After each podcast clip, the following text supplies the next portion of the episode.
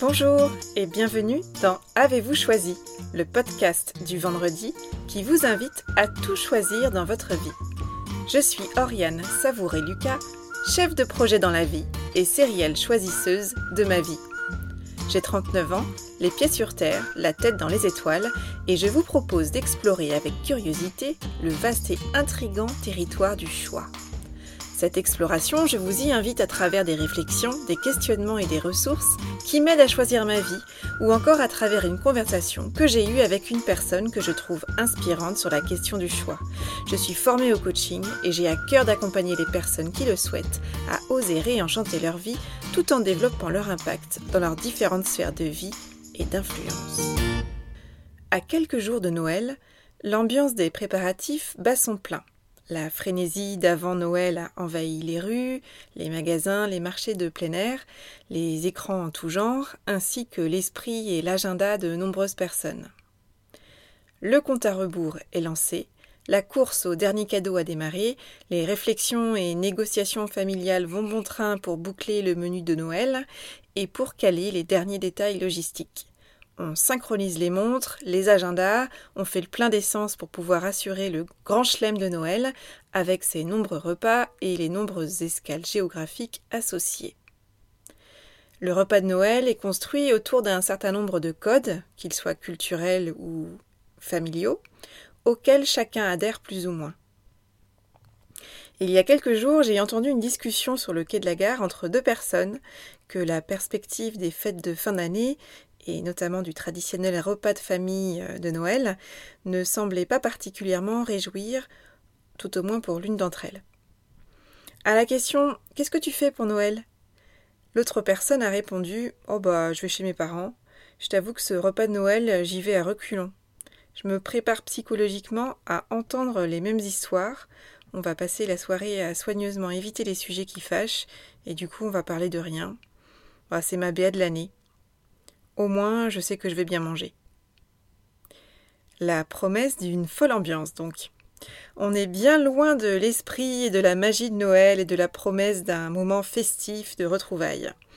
Et c'est un discours qu'on retrouve, je trouve, assez régulièrement, avec tout de même souvent beaucoup plus de nuances dans le propos, dans les conversations ambiantes pré-Noël.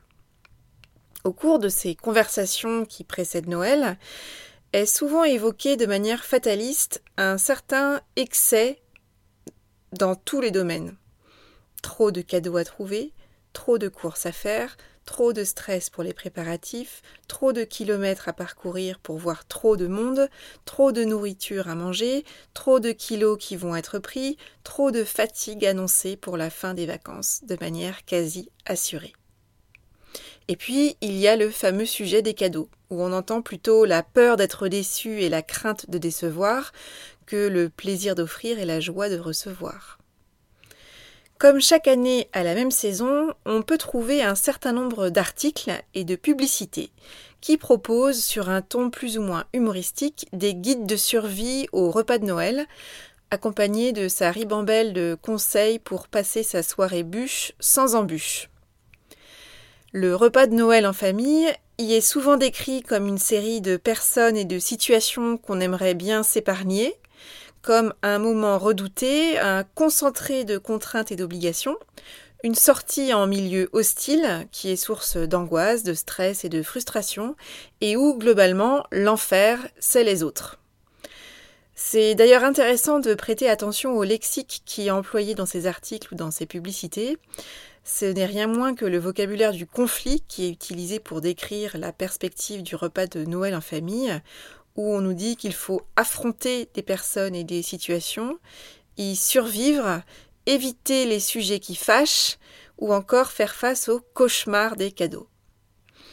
Voilà donc un tableau bien peu réjouissant, et on nous dit en fait que globalement ça va pas être une sinécure, mais qu'avec deux ou trois astuces on devrait s'en tirer sans trop d'encombre.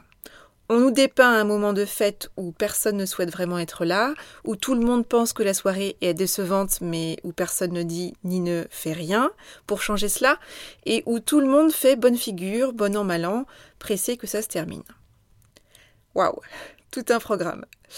Alors oui, ces articles et ces publicités se veulent humoristiques et sarcastiques, mais tout de même. Si c'est si contraignant, la question que je pose c'est pourquoi y aller? Alors ma proposition, c'est justement de choisir d'aller à votre repas de Noël et d'y participer par choix, et non pas par obligation ni par convention simplement. Je suggère de ne pas subir les fêtes de fin d'année, mais de les choisir pour vivre un Noël comme un cadeau et non pas comme un fardeau. Parce que personne ne nous oblige à rien, sauf nous-mêmes. Je milite pour un Noël responsable et choisi où chacun de nous veille à poser une intention de ce qu'il ou elle veut vraiment pour Noël et où chacun de nous s'implique concrètement pour incarner cette intention. Donc la question Qu'est-ce que tu veux pour Noël est un grand classique en cette période de, l'année et la réponse attendue concerne généralement ce qu'on espère trouver au pied du sapin. Et aujourd'hui, je vous invite à vous poser la question Qu'est-ce que tu veux pour Noël? Et de vous la poser à vous-même et aux personnes avec lesquelles vous choisissez de fêter Noël, non pas en termes d'objets à offrir, mais en termes d'intention à poser. Où est-ce que vous allez choisir d'investir votre temps et votre énergie au cours de ces fêtes de fin d'année? Qu'est-ce que vous voulez vraiment pour Noël? J'aimerais vous inviter à ne pas vous contenter d'un bah, je veux que ça se passe bien, qui peut laisser entendre qu'il y aurait un risque, même minime, que ça se passe mal. Pensons en positif. Plutôt que de penser à éviter les sujets qui fâchent, nous pouvons par exemple identifier des sujets qui nous rassemblent, en dehors de la météo par exemple. Comment saurez-vous que vous avez passé des fêtes de fin d'année réussies? En ce qui me concerne, le seul et unique critère de réussite, à mon sens, c'est la joie ressentie. Parce que généralement, on se souvient assez peu des cadeaux qu'on a reçus à tel ou tel Noël. En revanche, on se souvient souvent de la joie qu'on a ressentie. Alors, comment pouvons-nous mettre de la joie, de la légèreté, du plaisir, de l'enchantement dans nos fêtes de fin d'année? De votre côté, qu'avez-vous prévu pour Noël cette année? Est-ce que ce scénario vous convient? Est-ce qu'il vous réjouit même? Si la réponse est oui, formidable. Si la réponse est non, je vous invite à vous poser les questions suivantes. En quoi le scénario du Noël qui s'annonce ne me convient pas ou pas entièrement? Qu'est-ce que je veux changer à ce scénario? Et puis, qu'est-ce que je peux changer? Si vous n'avez pas la main sur tel ou tel élément de ce scénario, alors vous pouvez accepter. Si vous avez en revanche le pouvoir de changer quelque chose, alors c'est à vous d'agir pour créer le scénario qui vous conviendrait le mieux, plutôt que de le subir, de mal le vivre, sans rien dire et sans rien faire. Aujourd'hui, je vous propose un exercice afin de clarifier ce que vous voulez vraiment pour Noël. Je vous invite à appuyer sur pause si nécessaire au cours de l'exercice afin de prendre le temps de réfléchir à vos réponses, voire de les noter. Alors tout d'abord, quel est le vœu que vous formulez pour Noël? Quelle est l'intention que vous posez pour cette période de fête de fin d'année? Ce que je vous invite à identifier, c'est ce que vous souhaitez vous offrir et ce que vous souhaitez offrir aux autres à Noël. Et également, qu'est-ce que vous espérez recevoir à Noël? Et là, dans cette logique du plaisir d'offrir et de la joie de recevoir, je ne parle pas des objets, mais je parle bien des moments ou des intentions. Est-ce que c'est une écoute, une présence, de la joie? Bref, je vous suggère de formuler clairement vos envies et vos besoins et à déclarer cette intention à vos proches. Ils seront ainsi informés de ce que vous voulez vivre euh, pour Noël et expérimenter. Et je vous invite également à leur poser la question en ce qui les concerne. Vous pourrez ainsi avoir connaissance de l'intention que vos proches posent pour cette période de fin d'année. Et vous pourrez ensuite, collectivement, bah, prendre la mesure de, de ces intentions et de voir de quelle manière vous pourriez les combiner afin que chacun trouve son compte dans cette période de fin d'année. Donc, en ce qui vous concerne, vous pouvez par exemple identifier que vous avez besoin de repos, besoin d'écoute, besoin de temps pour vous, besoin de temps de connexion et de partage avec vos proches, besoin de mouvement, besoin de nature.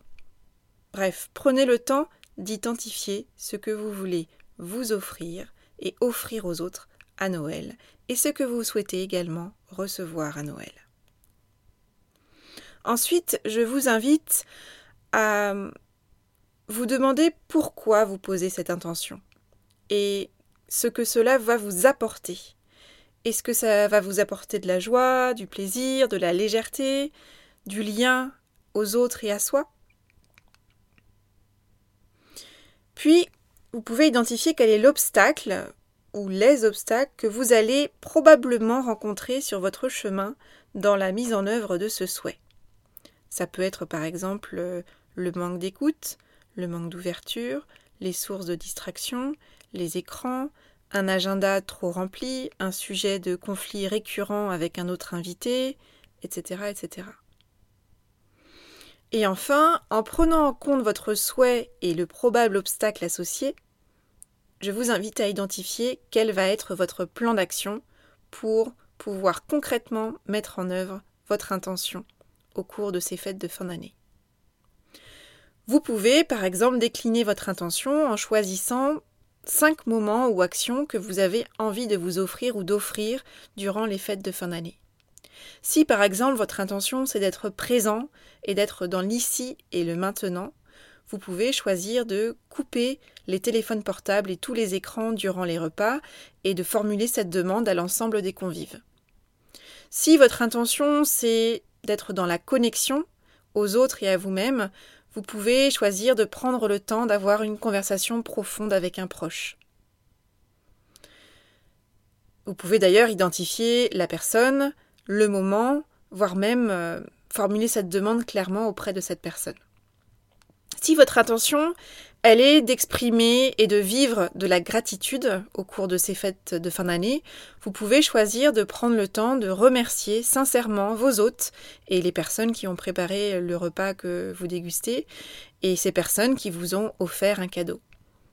Et là, je parle de remercier pour l'intention et, de manière sincère, peu importe le cadeau, peu importe euh, sa valeur, peu importe euh, le fait qu'il vous plaise entièrement ou, partiellement. Là, on est vraiment sur l'expression de ce sentiment de gratitude pour l'intention qui a été posée pour vous. Si votre intention, c'est d'être dans le partage et de l'expérimenter davantage, vous pouvez choisir d'annoncer cette intention que vous posez au cours du repas de Noël. Vous pouvez par exemple formuler votre souhait de partager un repas agréable et joyeux, vous pouvez faire quelques propositions et solliciter également, si les personnes le souhaitent, les propositions des autres convives pour poser ainsi les bases d'une soirée agréable et conviviale pour tous. Si ce que vous voulez par-dessus tout c'est de l'harmonie, vous pouvez peut-être choisir de désamorcer les sujets ou les potentiels conflits en amont du repas en ayant une discussion avec euh, la personne euh, concernée en amont. Toujours dans la bienveillance, bien évidemment, mais et dans le respect des besoins qui sont les vôtres et qui sont ceux de la personne. Si vous faites le choix de poser l'intention d'une plus grande connexion à vous-même, euh, vous pouvez par exemple choisir de vous planifier du temps pour vous, rien que pour vous, au cours de cette période de fin d'année qui est souvent très chargée et bien remplie. Et vous pouvez vous autoriser par exemple à vous isoler quelques minutes ou quelques heures pour faire une activité qui vous nourrit. Écrire, dessiner, lire, euh, courir, euh, euh, vous balader, ne rien faire. Et là, je vous invite à noter que on n'est pas dans un moment où on va dire je ne suis là pour personne, parce que l'idée c'est plutôt de vous dire justement je suis là pour moi et seulement pour moi et c'est important pour moi, alors merci de le respecter. Si le repas de Noël c'est une corvée, voire comme je l'entends parfois, une douleur pour certaines personnes qui n'ont pas envie de partager un repas euh, avec certaines personnes, mais qui s'y sentent obligées, vous avez toujours le choix de ne pas y aller, et d'affirmer et d'assumer votre choix. Non pas contre les autres, mais pour vous-même, pour honorer vos besoins et vos envies, qui peuvent être des besoins et des envies d'harmonie, de sérénité, de joie par exemple.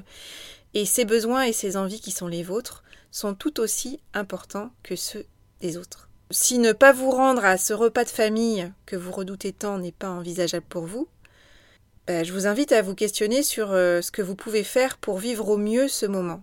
C'est-à-dire oui, je vais y aller, mais voilà ce que je veux euh, prendre en compte et, avoir en, point de vigilance dans, le déroulement de ce, repas. Par exemple, si vous savez que ce que vous voulez vraiment pour Noël, c'est de la joie, euh, demandez-vous comment vous pouvez concrètement contribuer à générer cette joie au cours du repas. Si chaque année vous êtes invité par exemple chez votre frère qui pose tout un tas de règles et de conditions pour euh, que le repas de famille se déroule selon euh, son fonctionnement et que ces règles et ces conditions vous semblent inutiles, voire exaspérantes, euh, bah, je vous invite à vous demander dans quelle mesure vous pouvez être force de proposition, exprimer d'autres options possibles et peut-être par exemple que vous pouvez proposer que cette année Noël s'organise chez vous ou encore peut-être que vous pouvez suggérer un nouveau fonctionnement au moins pour partie. Si le planning de Noël avec ses innombrables trajets et déjeuners vous paraît déjà intenable au point de vous donner le tournis à quelques jours de Noël, bah, je vous invite à identifier quelles solutions vous pourriez imaginer pour profiter de Noël sans finir sur les rotules. Si vous êtes seul le jour de Noël et que le fait d'être seul à cette occasion n'est pas choisi et que vous le vivez plutôt mal, je vous invite à voir dans quelle mesure vous pourriez reprendre les rênes pour mieux vivre cette situation. Vous pouvez par exemple euh, trouver l'audace de lancer une invitation auprès de quelques voisins ou quelques amis qui n'auraient pas de projet particulier pour cette occasion, voire d'identifier un groupe que vous pourriez peut-être euh, demander à rejoindre pour cette occasion. Vous pouvez également vivre cette journée où vous êtes seul comme une opportunité et non pas comme un poids. Et là, je vous invite à vous demander ce que vous avez envie de vous offrir pour cette journée que vous allez passer seul. Parce que c'est votre journée. Vous pouvez vous offrir de la lecture, du sport, une sortie au cinéma, une balade au grand air, un grand tri dans les placards. Bref, quel Noël pouvez-vous vous offrir? Vous êtes votre invité, quel que soit le nombre de personnes autour de vous, alors soyez créatif et osez vous choyer. Je vous souhaite de vivre des fêtes de fin d'année choisies et responsables, parce qu'ainsi elles ne pourront qu'être joyeuses et réussies. Voilà, c'est tout pour aujourd'hui. Vous retrouverez cet épisode sur le site oriansavoureluca.com. Si vous aimez ce que je vous propose et que vous voulez faire partie de cette aventure audio, je vous invite à vous abonner à la newsletter de Avez-vous choisi afin d'être alerté dès la publication d'un nouvel épisode. N'hésitez pas à partager votre enthousiasme par écrit en déposant un avis sur le site, sur la page Facebook Avez-vous choisi ou une constellation de 5 étoiles sur iTunes et à faire connaître Avez-vous choisi à celles et ceux qui vous sont chers et que l'idée de tout choisir dans leur vie pourrait réjouir. Je vous souhaite une belle semaine, de belles fêtes de fin d'année et je vous donne rendez-vous l'année prochaine pour un nouvel épisode. Et d'ici là, et si vous choisissiez tout?